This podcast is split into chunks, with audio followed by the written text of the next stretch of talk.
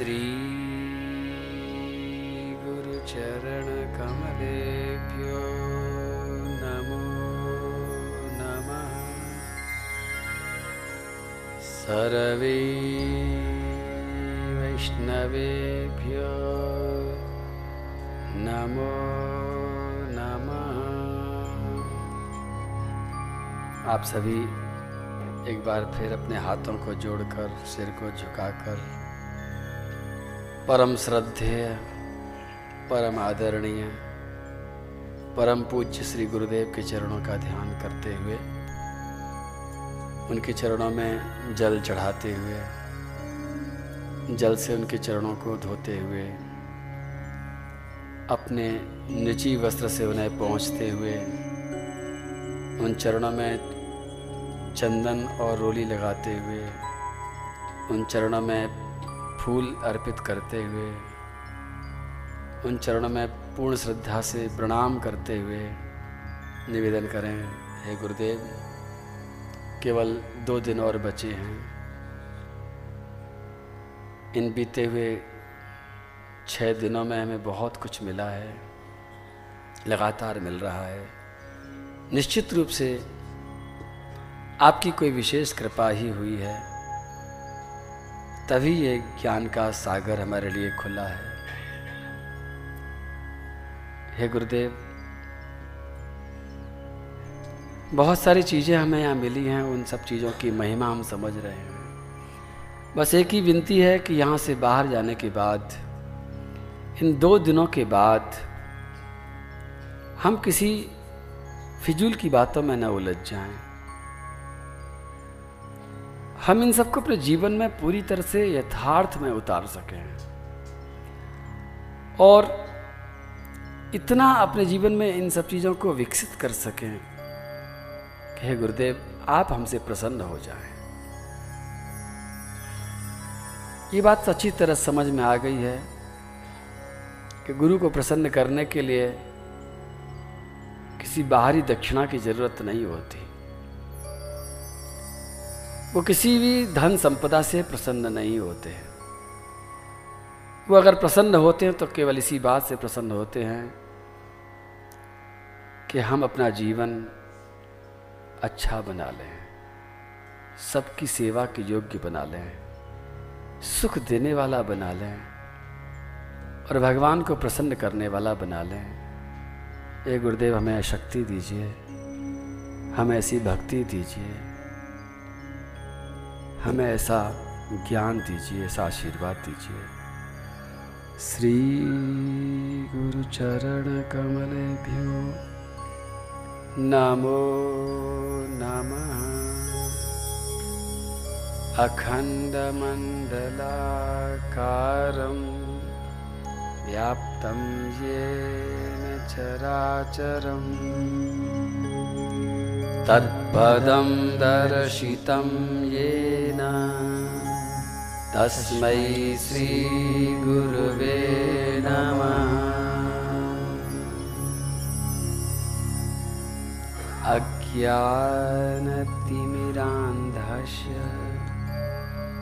ज्ञानाञ्जनशलाकया चक्षुरुन्मिलितं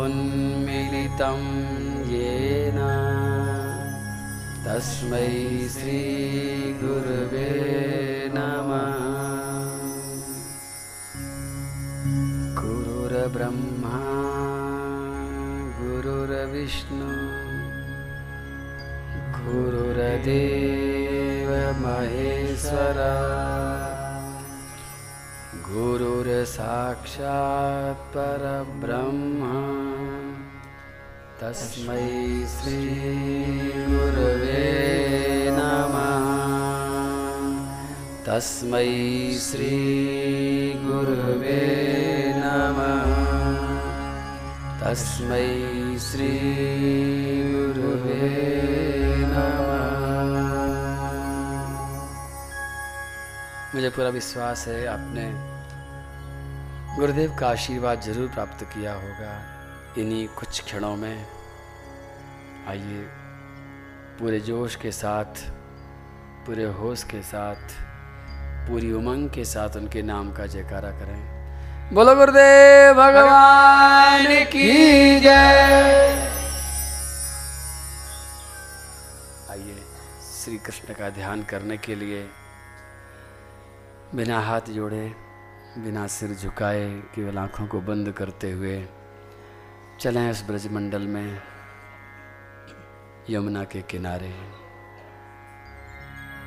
हरी भरी उस ब्रजभूमि में, संध्या का समय, पंछियों की चहचहाट, कोकिलों की कूक के बीच। सुगंधित पुष्पों के उस सौरभ के बीच, फलों से लदे हुए उस वन के बीच। अनेक रंगों के कमलों से सजी हुई यमुना के किनारे चले संध्याकालीन सूर्य की कोमल किरणों से रंगे हुए उस वृंदावन में चलें जहाँ सच्चित और आनंद की हमेशा वर्षात होती रहती है। जहाँ पर अनंत ब्रह्मांडों का स्वामी छोटा सा रूप धारण करके परम पवित्र मनोहारी लीलाओं को कर रहा है। जहाँ अनेक अनेक गौएँ श्याम सुंदर की मुरली पर थिरकती हुई शाम को लौटती है।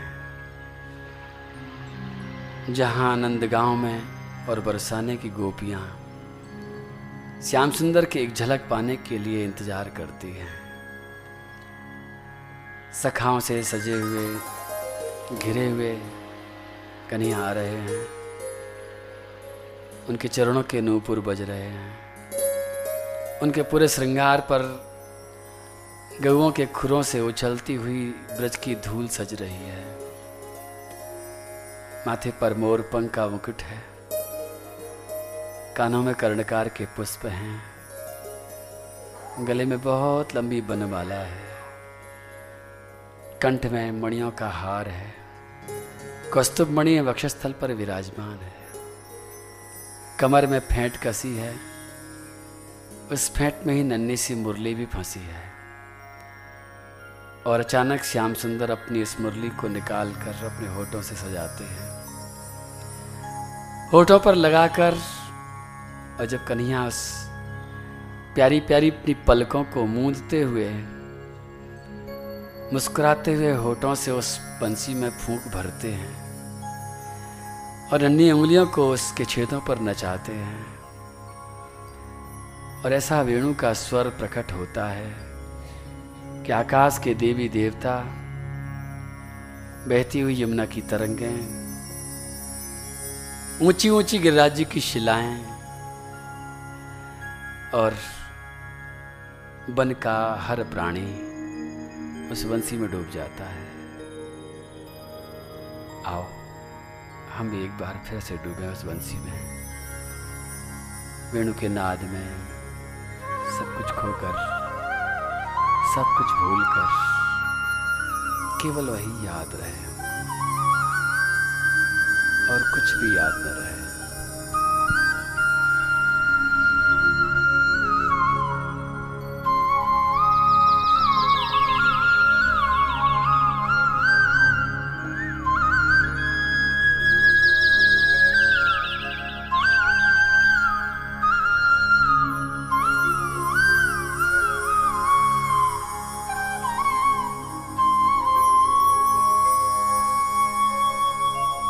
बर्हापीडम् नटवरबपु कर्णयो कर्णिकारम् बिभ्रतवास कनककपिशम् वैजयन्तीं च माला रन्ध्रा वेणो रदरसुदया पूरयन् गोपवृन्दै। वृन्दारण्यं स्वपदरमणम् प्राविशत्की बोलो मुरली मनोहर भगवान की जय।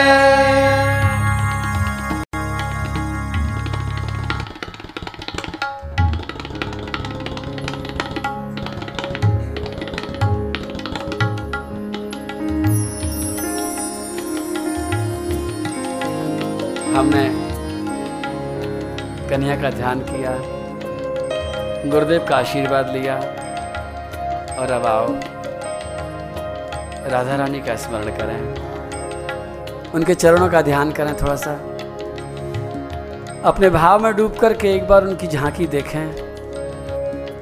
यमुना का किनारा। अशोक वृक्षों की सघन छाया में। श्री किशोरी जी विराजमान हैं एक शिलातल के ऊपर। उनकी सभी सखियाँ उनके चारों तरफ़ उनकी सेवा में जुटी हुई हैं। श्री राधा रानी के अपूर्व श्रृंगार के साथ उनकी छटा चमक रही है। करोड़ों करोड़ों चंद्रमाओं की चांदनी को विलज्जित करने वाले उनके चेहरे की प्रभा चारों तरफ़ बिखर रही है। उनके कंठों में हीरों के हार सजे हैं, चरणों में नूपुर बज रहे हैं और वो नूपुर वाले चरण श्री यमुना जी के जल में खेल रहे हैं। आओ उन सुंदर चरणों को देखें। नूपुर से सजे, हमें सब कुछ देने वाले उन सुंदर चरणों का ध्यान करते हुए, भगवान शिव के बनाए हुए इस राधा कृपा कटक्ष का गायन करें। आप कई दिन से लगातार मेरे कहने पर इसे गा रहे हैं, इसे छू भी रहे हैं। मैं आपसे कहूँगा कि ये कृपा कटाक्ष आपके पास हमेशा रहे। कभी भी आपके जीवन में जब भी तीन चार मिनट खाली मिले, आपको अब इसे पाठ कर लेना। जब भी आप कोई नया काम शुरू करते हो तो इसको स्मरण कर लेना। जब भी जीवन में कोई चीज़ खो जाए और नहीं मिलती हो तो इसका पाठ कर लेना। जब भी आपका मन बहुत अशांत हो रहा हो तो इसका पाठ कर लेना। मुझे पूरा विश्वास है कि आपको उसी समय बहुत लाभ होगा।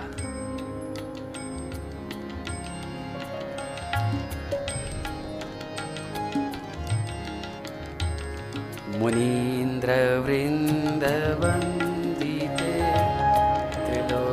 शोकहारिणि प्रसन्नवक्त्रपङ्कजे कुञ्जभूविलासिनि ब्रजेन्द्रभानुनन्दनि ब्रजेन्द्रशोनसङ्गते कदा करिष्यसि माँ कृपाकटाक्षभाजनम्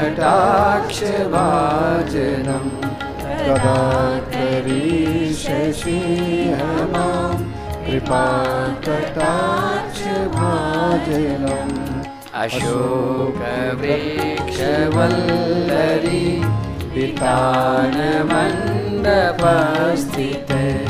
प्रभालजालपल्लव प्रभारुणाङ्घ्रिकोमले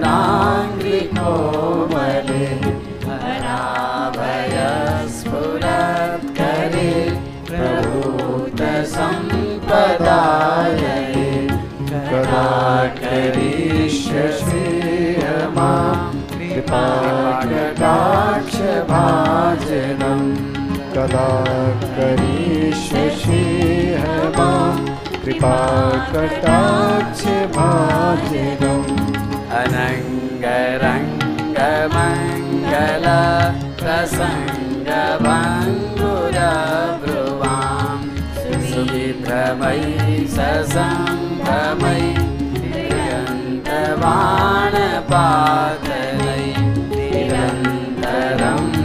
वशीकृत प्रतीतनन्दनन्दने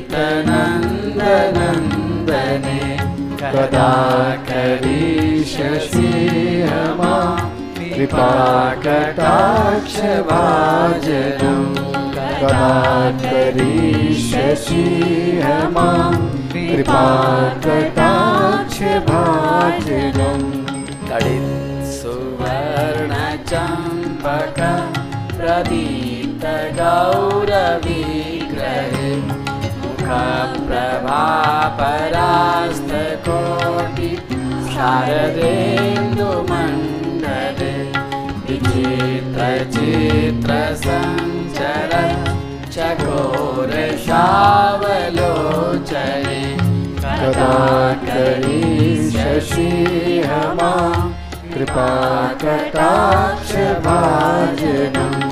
कलाकरी शियमानकाशि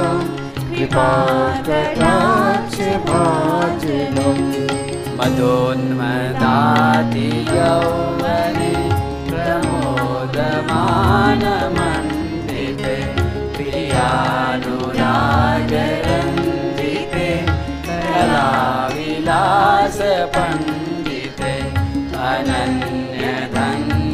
अनन्यधन्यकुञ्जरा अनन्यधन्यकुञ्जराज कामकेलिकोविदे कदा करिष्यसि माँ कृपाकटाक्षभाजनं कदा करिष्यसि माँ, कृपाकटाक्षभाजनम्। अशेष हाव भावधीर हीरहार भूषिते जात कुम्भ कुम्भ कुम्भि तकुम्भकुम्भुम्भुम्भोस्तने प्रसस्त मन्दवासचोण गुणसौख्यसागरे कदा करिष्यसि मां? का कटाक्षभाजनं कदा गणीषि हमा जनौ मृणली तरङ्गलङ्गोलारोली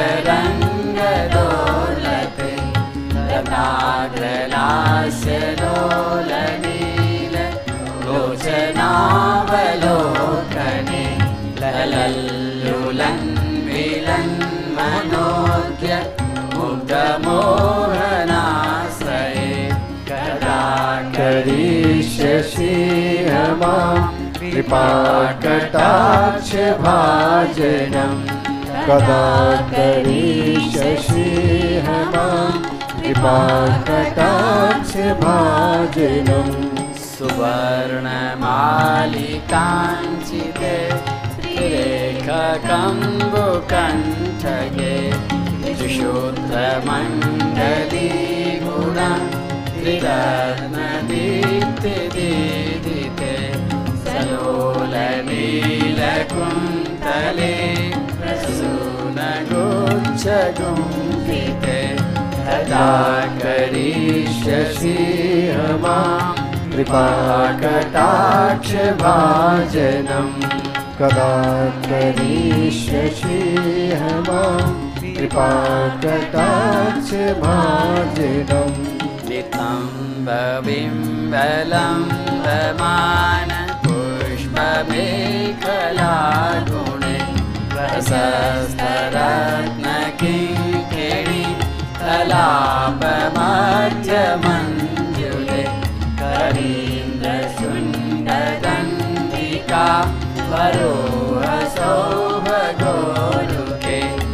माटलिशिह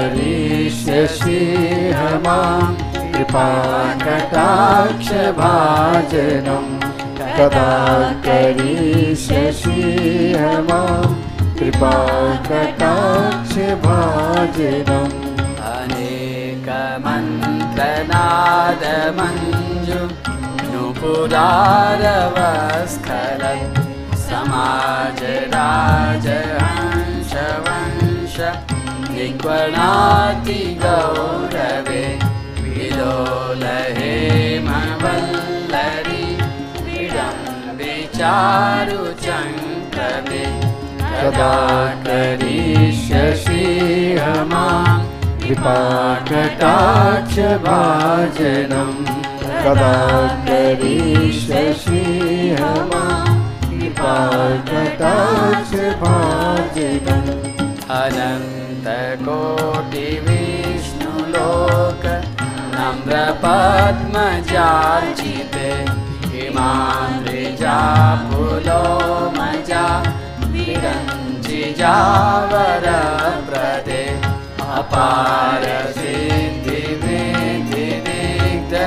षट्पदाङ्गुलीनखे कदा करिष्यसि हवां कृपाकटाक्षभाजनम् कदा करिष्यसि माँ कृपाकटाक्षभाजनम् कदाश्वरी प्रिये स्वरि स्वदेश्वरी सुरेश्वरि त्रिवेद भारतीश्वरि प्रमाण शासनेश्वरि। रमेश्वरी क्षमेश्वरि प्रमोदकाननेश्वरि ब्रजेश्वरी व्रजाधिपे श्रीराधिके नमोऽस्तु ते ब्रजेश्वरी व्रजाधिके श्रीराधिके नमोस्तुते। ब्रजेश्वरी व्रजाधिपे श्रीराधिके नमोऽस्तु ते व्रजाधिपे श्रीराधिके नमोस्तु ते श्रीराधिके नमोऽस्तु ते श्रीराधिके नमोस्तु ते श्रीराधिके नमोस्तु ते नमो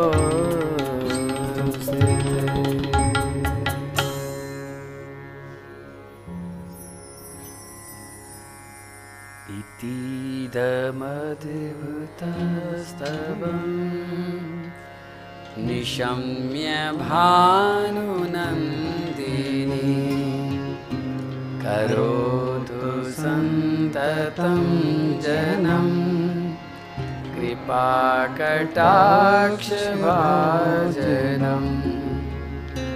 भवेत्तदैव सञ्चिता तिरुपकर्मनाशनम्। लभेत्तदा व्रजेन्द्रसूनु मण्डलप्रवेशनम्। जय जय श्री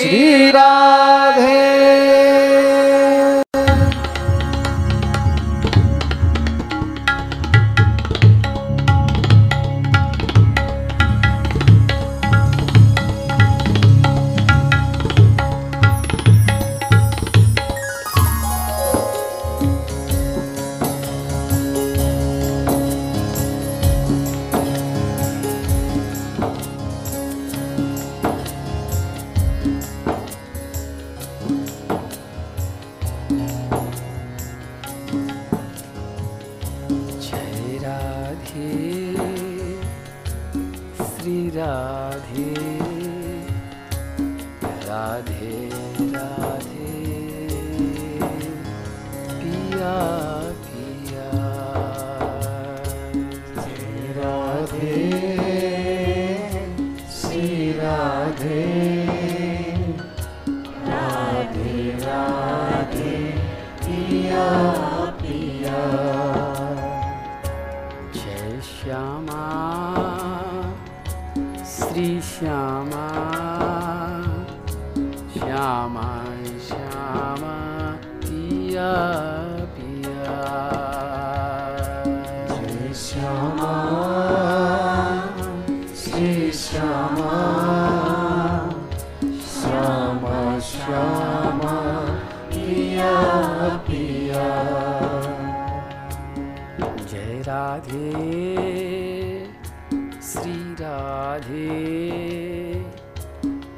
राधे राधे पिया पिया।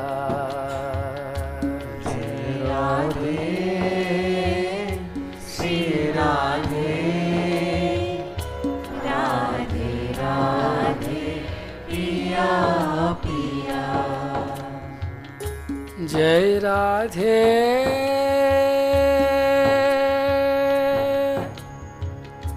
श्री राधे। राधे राधे पिया पिया। राधे श्री राधे। राधे राधे पिया पिया। जय श्यामा।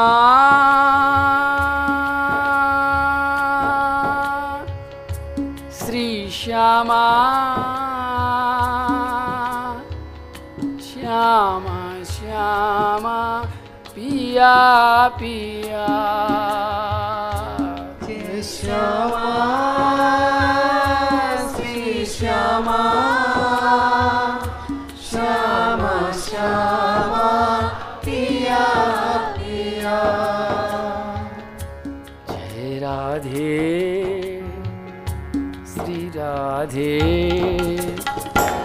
राधे राधे पिया। राधे श्री राधे राधे राधे पिया।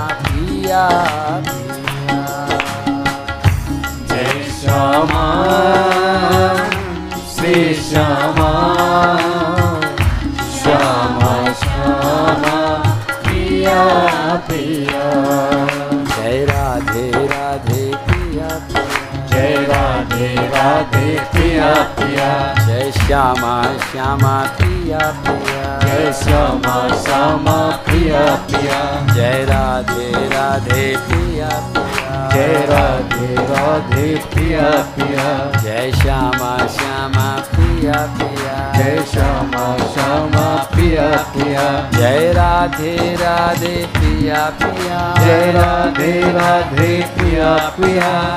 जय श्यामा श्यामा जय श्यामा श्यामा पिया पिया जय राधे राधे पिया पिया जय राधे राधे पिया पिया जय श्यामा श्यामा पिया पिया जय श्यामा श्यामा पिया पिया जय राधे राधे पिया पिया जय राधे राधे पिया पिया जय श्यामा श्यामा पिया पिया जय श्यामा श्यामा पिया पिया। जय राधे राधे पिया पिया। जय राधे राधे प्रिया पिया। जय श्यामा श्यामा पिया पिया। जय श्यामा श्यामा पिया पिया। जय राधे राधे पिया पिया। जय राधे राधे प्रिया पिया। जय राधे श्री राधे। राधे राधे पिया पिया। राधे राधे राधे राधे पिया पिया। आओ एक मिनट और झूमना है हमें एक मिनट के लिए खूब ज़ोर से घनघोर कीर्तन करते हुए। राधे राधे पिया पिया राधे राधे पिया पिया श्यामा श्यामा पिया पिया श्यामा श्यामा प्रिया प्रिया जय राधे राधे पिया पिया जय राधे राधे प्रिया प्रिया श्यामा श्यामा पिया पिया श्यामा श्यामा प्रिया प्रिया जय राधे राधे पिया पिया जय राधे राधे प्रिया प्रिया जय श्यामा श्यामा पिया पिया जय श्यामा श्यामा प्रिया प्रिया जय राधे श्री राधे राधे राधे पिया पिया। राधे श्री राधे। राधे राधे प्रिया प्रिया जय राधे राधे पिया पिया। जय राधे राधे पिया पिया। जय श्यामा श्यामा पिया पिया जय श्यामा श्यामा पिया पिया जय राधे राधे पिया पिया जय श्यामा श्यामा पिया पिया जय श्यामा श्यामा पिया पिया जय राधे राधे पिया पिया राधे पिया पिया जय श्यामा श्यामा। पिया बोलो कन्हैया लाल की जय। राधा रानी की की जय। गुरुदेव भगवान की की जय। भागवत भगवान की की जय। जय जय श्री श्री राधे। ताम के शबन व्यतिशक्तमल्लिकाम् बृहन्नितम्बस्तनकृच्छ्रमध्यमाम् सुभासङ्कं कर्णभूषण त्रिसुल्लसत्कुन्तलमण्डितानना बल्गुस्मितापाङ्गविसर्गवीक्षितैर् मनोहरन्तीं वनितां व्रजौकसाम् अमंसताम्भोजकरेण रूपिणीं। गोप्य श्रियं द्रष्टुमिवागतां पतिम् बोलो सुखदेव जी महाराज जय। सब ठीक है ना? कल के नंदोत्सव के बाद तो बिल्कुल ठीक हो ही जाना चाहिए। कल आपको नंदोत्सव में खूब मिला ना? झोली भरी? जब जीवन में आनंद होता है तो एक छोटा सा बात कहूँ मैं कि अगर एक मटकी यहाँ रखें, एक नहीं, कई सारी रखें। सात आठ मटकी रख दें। एक में पानी भरें, एक में दूध भरें, एक में छाछ भरें, एक में दही भरें, एक में घी भरें, एक में जहर भरें। अलग अलग चीज़ भर दें। फिर उनको टेढ़ा करें। तो क्या निकलेगा? जिसमें जो भरा वही निकलेगा। जैसे पानी भरा, पानी निकलेगा, घी भरा, घी निकलेगा, अमृत भरा, अमृत निकलेगा, जहर भरा, जहर निकलेगा। टेढ़ा करेंगे तो भी वही निकलेगा, उसमें छेद करेंगे तो भी वही निकलेगा, उसको उल्टा करेंगे तो भी वही निकलेगा। जो अंदर भरा है वही बाहर आएगा। इसलिए भागवत आपसे कहती है कि जीवन में आनंद किसी न किसी तरह से अपने अंदर बहुत सारा भर लेना।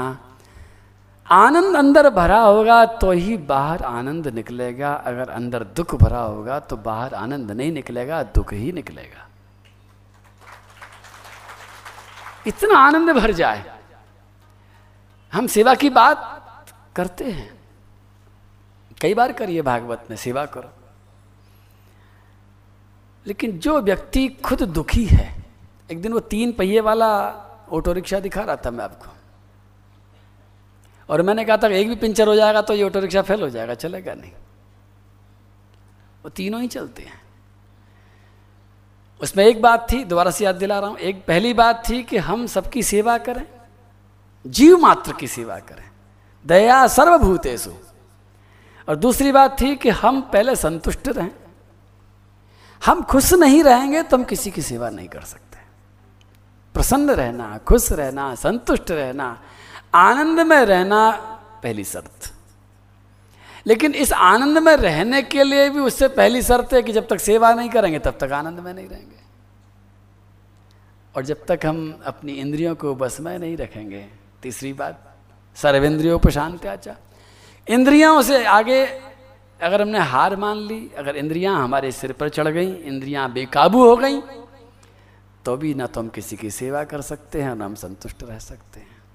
तीनों चीज़ें मिली हुई हैं। लेकिन ये नंदोत्सव के बीच में मैं क्यों बात कह रहा हूँ? कि जिस समय जीवन में जो भरा रहता है, यदि आपको अपने परिवार या अपने पड़ोस में या अपने समाज में या अपनी रिश्तेदारी में कोई व्यक्ति कड़वा बोलता हुआ दिख जाए, कोई व्यक्ति किसी को दुख देता हुआ दिख जाए, कोई व्यक्ति किसी को सताता या आपको ही सताता हुआ कभी आपको दिख जाए तो आज से पहले आपने क्या सोचा मुझे नहीं पता। लेकिन आज के बाद में एक गणित लगा लेना थोड़ी सी, थोड़ा सा जोड़ लगा लेना। पुरानी गणित को भूल जाना, नई गणित लगा देना कि ये ये जो दुख दे रहा है क्यों दे रहा है? ये दुख क्यों दे रहा है? और ये कथा याद आ जाएगी और ये मेरी घटना याद आ जाएगी, क्योंकि इसके अंदर दुख भरा हुआ है, इसलिए दुख दे रहा है। इसके अंदर हमें दिखता नहीं है, हमें ऐसा लगता है, कहाँ दुख है? बढ़िया तो रह रहा है। खूब इसके पास गाड़ी है, मोटर है, सब कुछ तो है। लेकिन मैं दावे से कहता हूँ, जिसके अंदर दुख नहीं होगा, वो दुख नहीं दे सकता है। और वो दया का पात्र है, क्रोध का पात्र नहीं है। अब दूसरी बात आती है कि उसके अंदर दुख भरा है, इसलिए वो दुख दे रहा है। आप क्या दोगे जी? अगर आप भी दुख दे रहे हो तो इसका मतलब आपने भी अपने अंदर दुख भर रखा है। और अगर अभी तक दुख भरा ही हुआ है तो नंदोत्सव हमारा बेकार हो गया। आपने अभी भी कहा बहुत आनंद आ गया। नंदोत्सव का मतलब यह इतना आनंद में भर जाना। इतना आनंद में भर जाना। कि किसी भी अंदर कोने कोने में कहीं दुख नाम की कोई चीज़ रह ही ना जाए। हो सकता है कल के नंदोत्सव में नहीं भरा होगा, लेकिन आज भरेगा। आज नहीं तो फिर आने वाले कल में भरेगा। लेकिन मैं तो तब तक चैन नहीं लूँगा जब तक कि आपके जीवन में किसी भी जरा से कोने में भी अगर दुख की एक जरा सी कणिका भी बच गई है। तो मैं तो यही चाहूँगा कि उसको भी निकाल करके बाहर किया जाए। हमारे पूरे जीवन में, हमारे पूरे मटके में, हमारे पूरे सब कुछ, जो कुछ भरा हुआ है, तन, मन, अंतकरण, सब में आनंद ही आनंद भर जाए। और जब इतना आनंद भर जाएगा तो आप ज़ोर लगा करके भी किसी को दुख दे नहीं पाओगे, क्योंकि देने के लिए होना चाहिए। जब है ही नहीं जीवन में, दोगे कहाँ से? ना आपके अपने दुश्मन को दुख दे पाओगे, न किसी पड़ोसी को दे पाओगे, और न किसी साथी को दे पाओगे। और जब तक हमारे पास होगा नहीं, एक समस्या है। आप, आपने देखा होगा जीवन में कि जब हम कोशिश पूरी करते हैं कि जो हमारा जीवन साथी है, जो हमारे माता पिता हैं, जो हमारे परिवारी जन हैं, जो हमारे बच्चे हैं, जिनके लिए हम सब कुछ करना चाहते हैं और करते हैं, लेकिन अक्सर घटना घट जाती है वही हमारे व्यवहार से सबसे ज़्यादा दुखी हो जाते हैं। ऐसा है क्या नहीं? है? है ना? गणित समझ में नहीं आती है। दुखी होने वाला भी नहीं समझ पाता और दुखी करने वाला भी नहीं समझ पाता कि बात क्या है? प्लानिंग बनाई थी सारे दिन से कि शाम को पति देव जब घर में आएँगे तो उनको ये तो मिठाई खिलाएँगे, ये नमकीन खिलाएँगे गरम गरम चाय पिलाएँगे। प्लानिंग पूरी करी थी, लेकिन ये हुआ क्या, जिस समय उनका आना हुआ और जिस समय बात शुरू हुई तो है? उल्टा हो गया। पति भी जब आता है तो गजरा लेके आता होगा। नहीं तो फूल लेकर के वो, क्या होता है, वो गुच्छा सा, गुलदस्ता, है? बुक्के हाँ अरे हमारे ज़माने में होता नहीं था तो हमें याद नहीं है, बुक्के। अब बुके लेके भी आता है, पूरी तैयारी करके आता है कि आज भाई घर का माहौल थोड़ा शांति से होना चाहिए। तैयारी दोनों नहीं करी थी, लेकिन हुआ क्या कि लेकिन जिस समय हम, कई बार रोज रोज तो ऐसी घटना नहीं घटती होगी, भगवान न करे रोज रोज घटे लेकिन अक्सर करके घट जाता होगा कि प्लानिंग सारी फेल और फिर जो होता है वो कभी अच्छा नहीं होता, वो बहुत ही भयंकर हो जाता है और उसका आज तक आपको जवाब नहीं मिला होगा कि ऐसा क्यों होता है। उसका जवाब भागवत दे रही है। उसका जवाब कि जैसे कांटे का पौधा, कांटे का पेड़, अगर किसी को प्यार भी करेगा तो क्या देगा? कांटे का पेड़ किसी को गले भी लगाएगा तो क्या देगा? खून ही निकलेंगे।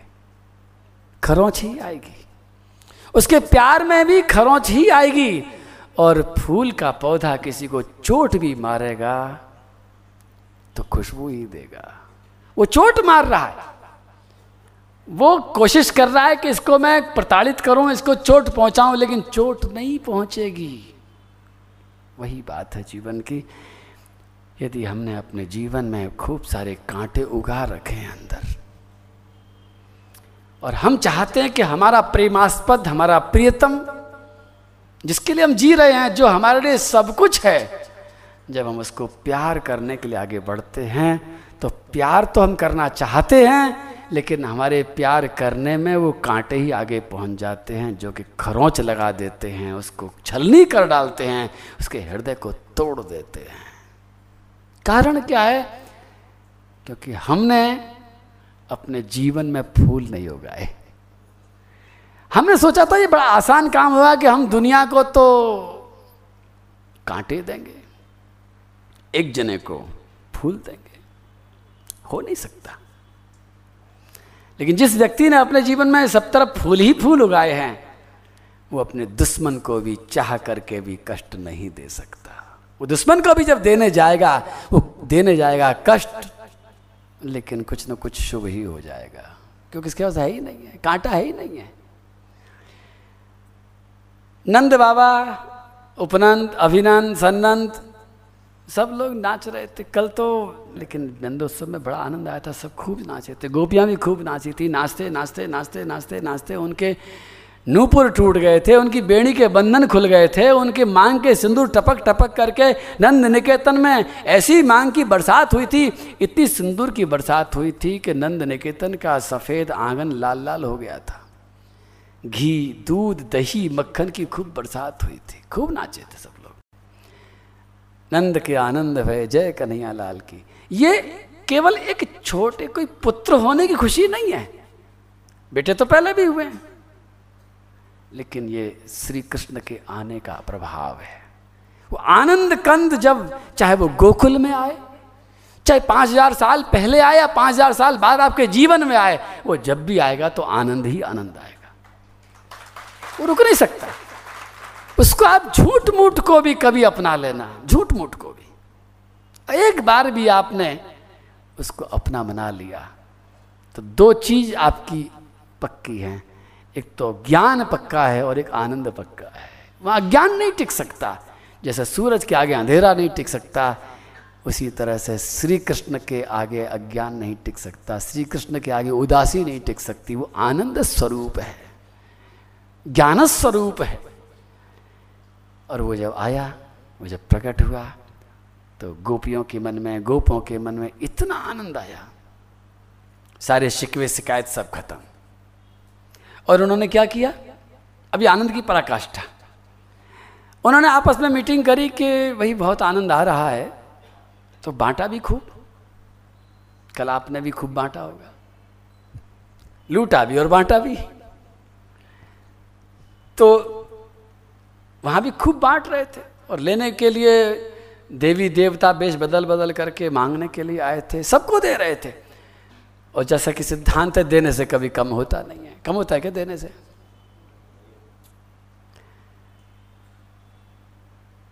ऋतु बसंत याचक भई।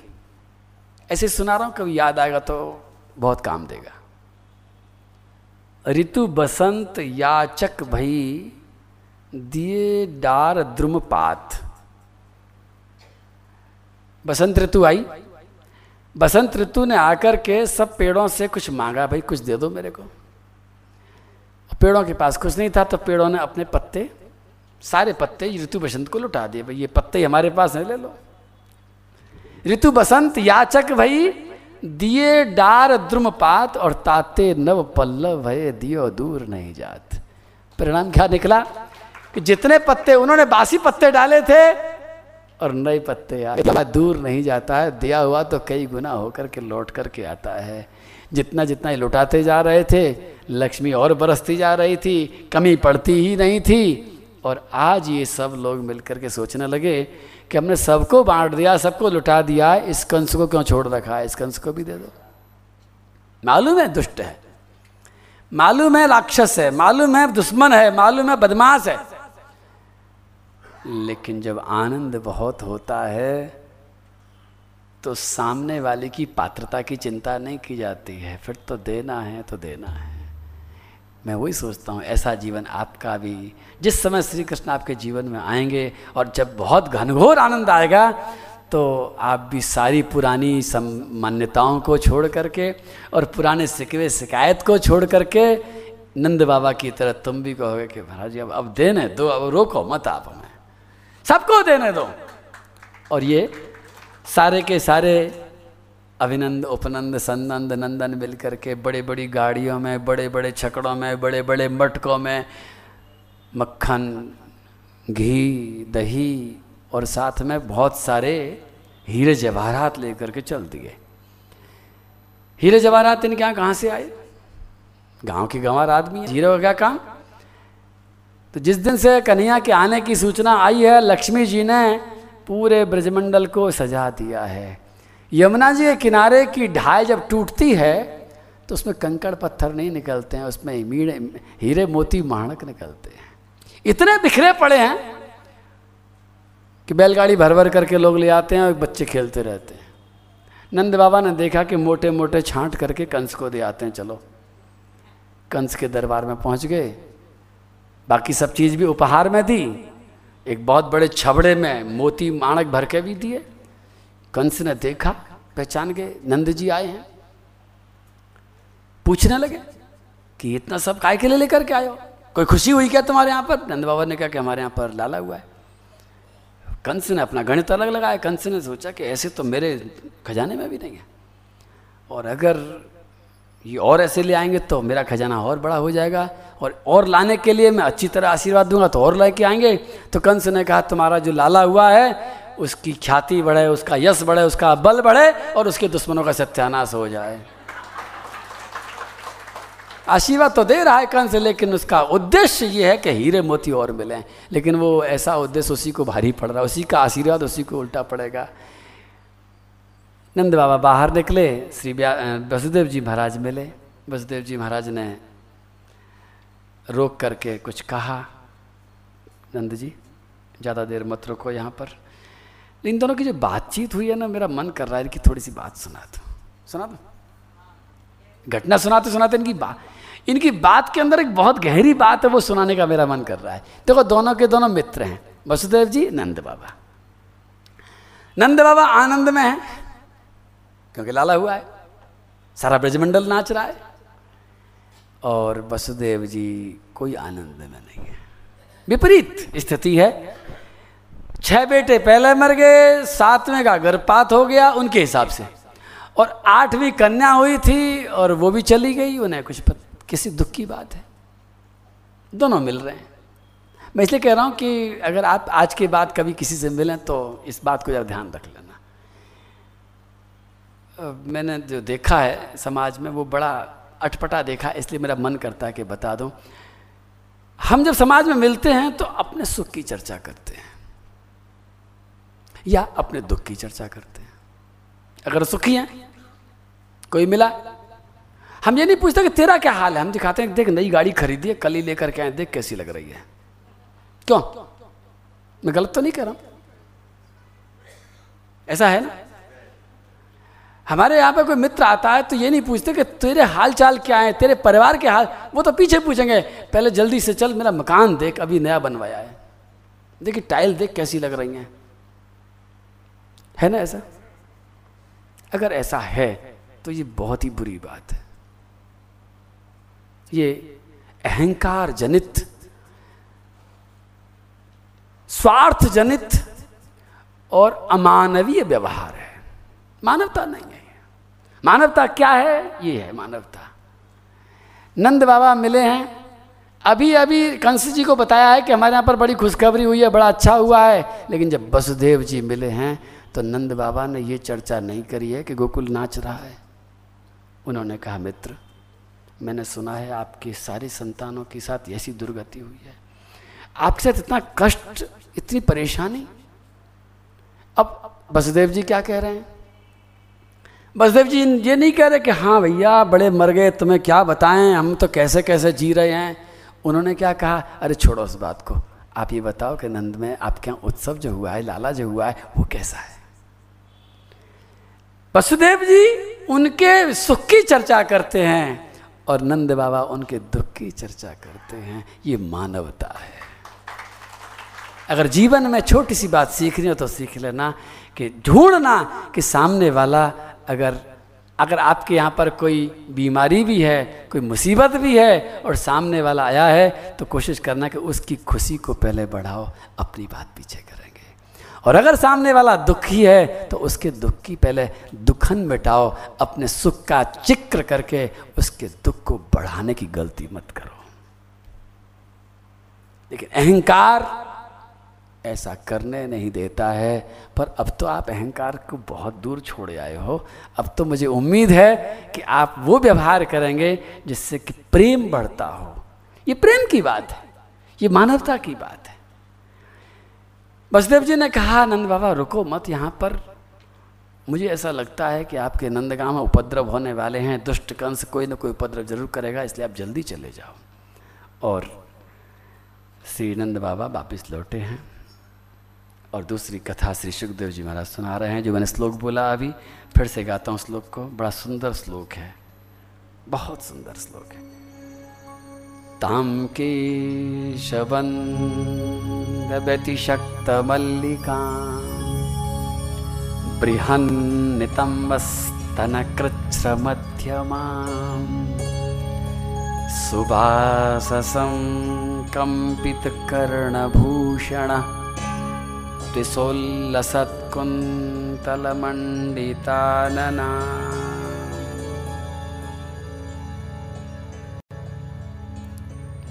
एक बहुत सुंदर रूप धारण करके पूतना नाम की राक्षसी आकाश मार्ग से चल कर के ब्रजमंडल में आ रही है। और इतना सुंदर वर्णन किया है श्री सुखदेव जी महाराज ने। इतना सुंदर श्रृंगार का वर्णन किया है लक्ष्मी से भी ज़्यादा सुंदर सजी हुई वो पूतना अपने बालों में नक्षत्रों को गूंथ करके, अपनी आँखों में सुंदर काजल की रेखा सजा करके, अपने गालों पर इंद्रधनुषी रंगों का श्रृंगार करके, नीली नीली साड़ी पहन करके, चरणों में नूपुर और उसके हाथ में महावर से सजा करके, अपने हाथों में कमल के फूलों का गुच्छा ले करके हार हैं, कुंडल हैं हाथ में वलय हैं बाजूबंद है, दूर से देखने में ऐसा लगता है साक्षात लक्ष्मी आ रही है। इतनी सुंदर सजी हुई ये पूतना आई कहाँ से है? ये कंस के दरबार से आई है। कंस ने जब मीटिंग करी थी तो सारे सारे दैत्य बैठे थे। सबने ये कहा था कि बच्चों को मरवाओ। कोई आगे नहीं बढ़ रहा था। पूतना ने कहा, मैं मार दूँगी, चिंता मत करो। और पूतना अपने वक्षस्थल पर। कालकूट भयंकर विष का लेप करके चली है और वो आकाश मार्ग से ब्रजमंडल में आ रही है। पुतना को सबने देखा है, सब भ्रमित हो गए हैं। पुतना आकाश मार्ग से आई और फिर ज़मीन पर आकर के पैदल पैदल चलने लगी। ब्रजवासी लोग पहरा दे रहे थे राक्षसों के लिए, लेकिन जो बेस बदल करके आए वो उसको क्या पहरेदार रोकेंगे? ये पूतना कौन है आखिर? इस पूतना का पिछला जन्म है कि ये बलि की बेटी है, राजा बलि।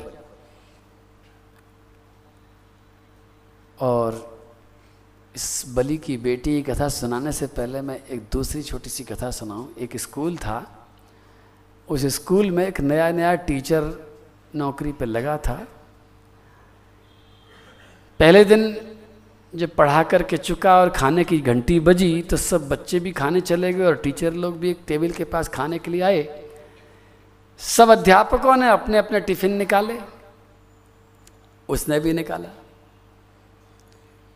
जैसे टिफ़िन को खोला तो उसमें आलू की सब्ज़ी दिखाई पड़ी। उसने नाक भौं सिकोड़ करके मुँह बिचका के कहा आलू की सब्ज़ी। फिर धीरे धीरे करके उसने वो आलू की सब्ज़ी से अपनी रोटी खा ली। टिफ़िन बंद करके रख दिया। अगला दिन फिर जब खाने घंटी बजी, फिर सब लोग टेबल पर इकट्ठे हुए अपने अपने टिफ़िन खोले। उसने जैसे ही टिफ़िन खोला तो उसने देखा कि फिर आलू की सब्ज़ी, फिर मुँह बिचका फिर आलू की सब्ज़ी। फिर धीरे धीरे करके गटक लिया। फिर तीसरे दिन जब खाने के लिए बैठे तो फिर टिफ़िन खोला उसने, फिर उसने देखा कि फिर आलू की सब्ज़ी। फिर चिल्लाया आलू की सब्ज़ी। एक दिन, दो दिन, तीसरा दिन हो गया तो बगल वाले ने कहा, भाई साहब, आपको लगता है आलू की सब्ज़ी अच्छी नहीं लगती? बोले, बिल्कुल अच्छी नहीं लगती। तो बोले, भाई साहब, चिंता, परेशान क्यों होते हैं? आप अब घरवाली से कह दो कि और कोई सब्ज़ी बना देगी, भिंडी बना देगी, जो पसंद है वो बनवा लिया करो।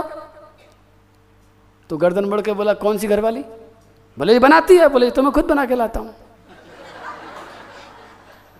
बोले, आप खुद बना के लाते हैं और फिर आकर के रोज़ाना चिल्लाते हैं, आलू की सब्ज़ी करते हैं मतलब क्या है? बोले मतलब यह कि आलू के अलावा मुझे कुछ बनाना आता नहीं है। बनाते समय सबसे सरल यही लगती है और खाते समय सबसे मुसीबत लगती है। ये जो मैंने कथा सुनाई, ये पूतना की कथा से पहले, इसलिए सुनाई कि वास्तव में हम सभी लोग की वही स्थिति है।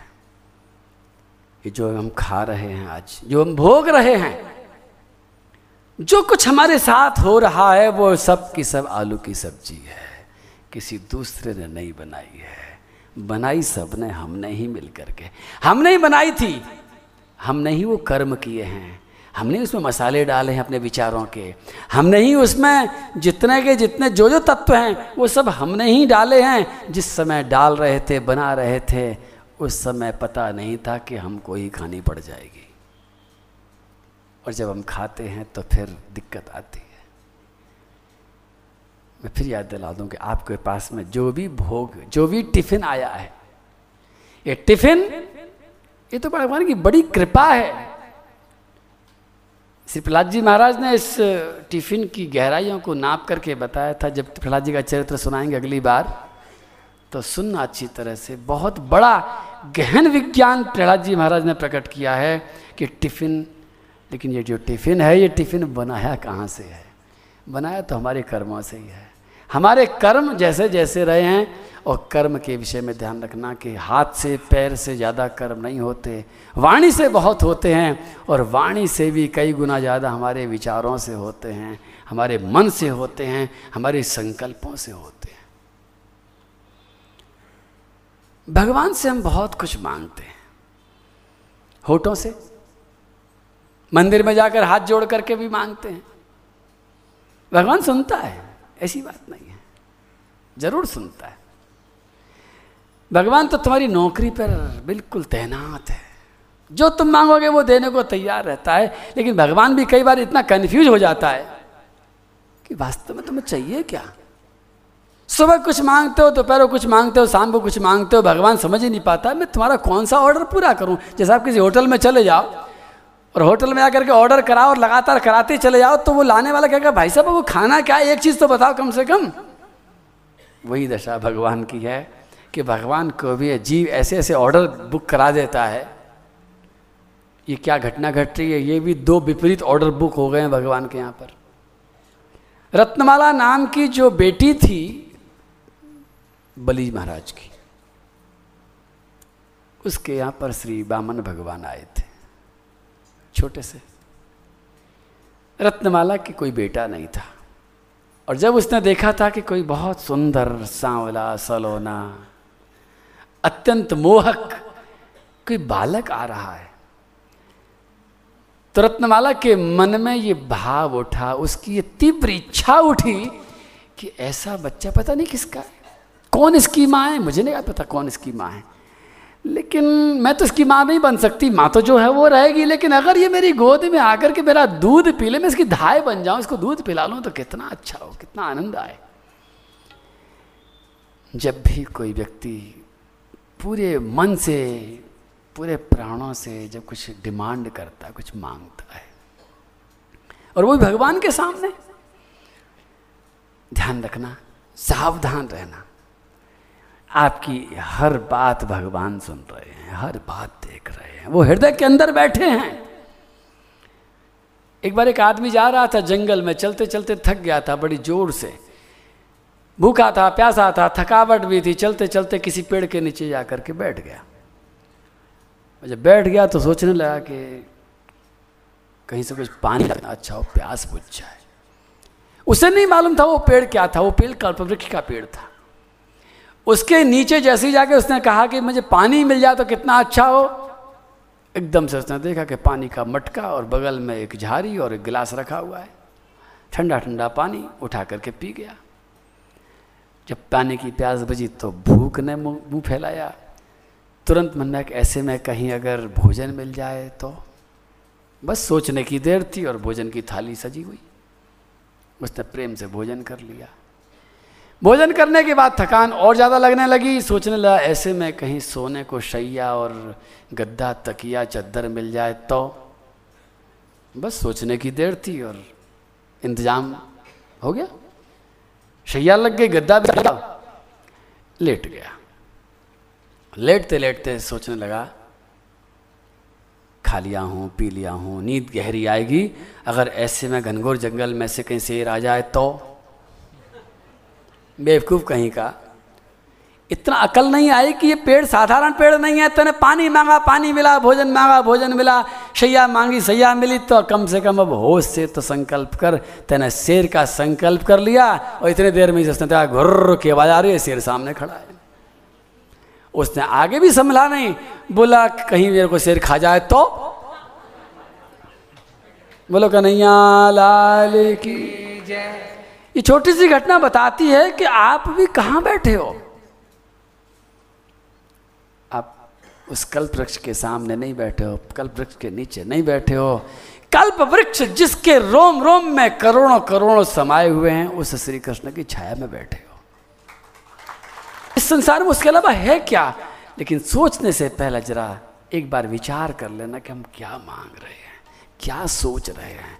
इसलिए इस मन को ट्रेनिंग देनी पड़ेगी थोड़ी सी। ये कुछ भी चीज़ सोचने लग जाता है।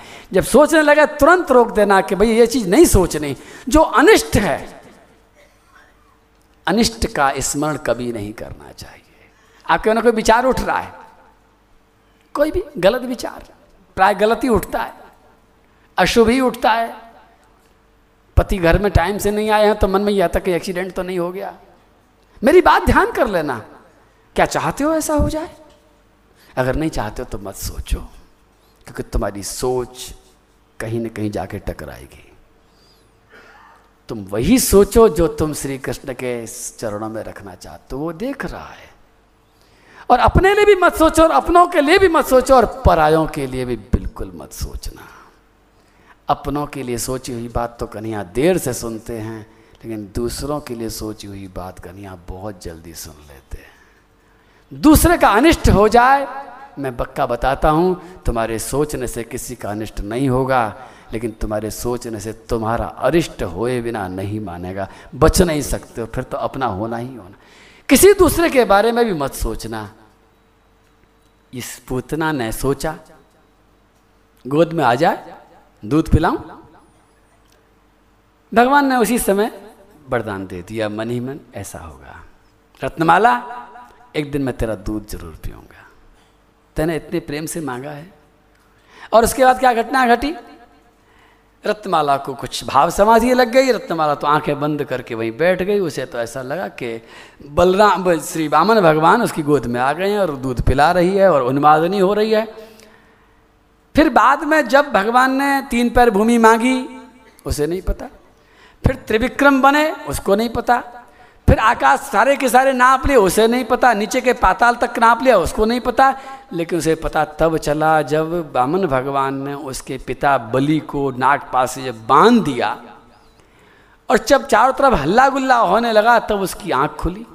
आँख खुलते देखा उसने, मेरे पिताजी को इस छोटे से बच्चे ने बाँध लिया, इतना बड़ा बन गया, बस ब्रेक तो था नहीं गाड़ी में। गाड़ी टकरा गई। संकल्प उठ गया। ऐसा बच्चा मेरी गोदी में आ जाता तो जहर पिला देती। संकल्प करने से पहले थोड़ा सोच लेती, थोड़ा देख लेती, पिताजी से बात कर लेती, पिताजी की आँखों में झाँक करके देख लेती, कि अरे तेरे पिताजी कितने खुश हो रहे हैं। आपको नहीं मालूम, आने वाला, आने वाली पूर्णिमा कौन सी है भैया? रक्षाबंधन की पूर्णिमा। उस दिन इस कथा को ज़रूर याद कर लेना कि रक्षाबंधन का त्यौहार उसी दिन शुरू हुआ था, जिस दिन बामन भगवान ने बलि को बांधा था। उससे पहले बंधन किसी को अच्छा नहीं लगता था।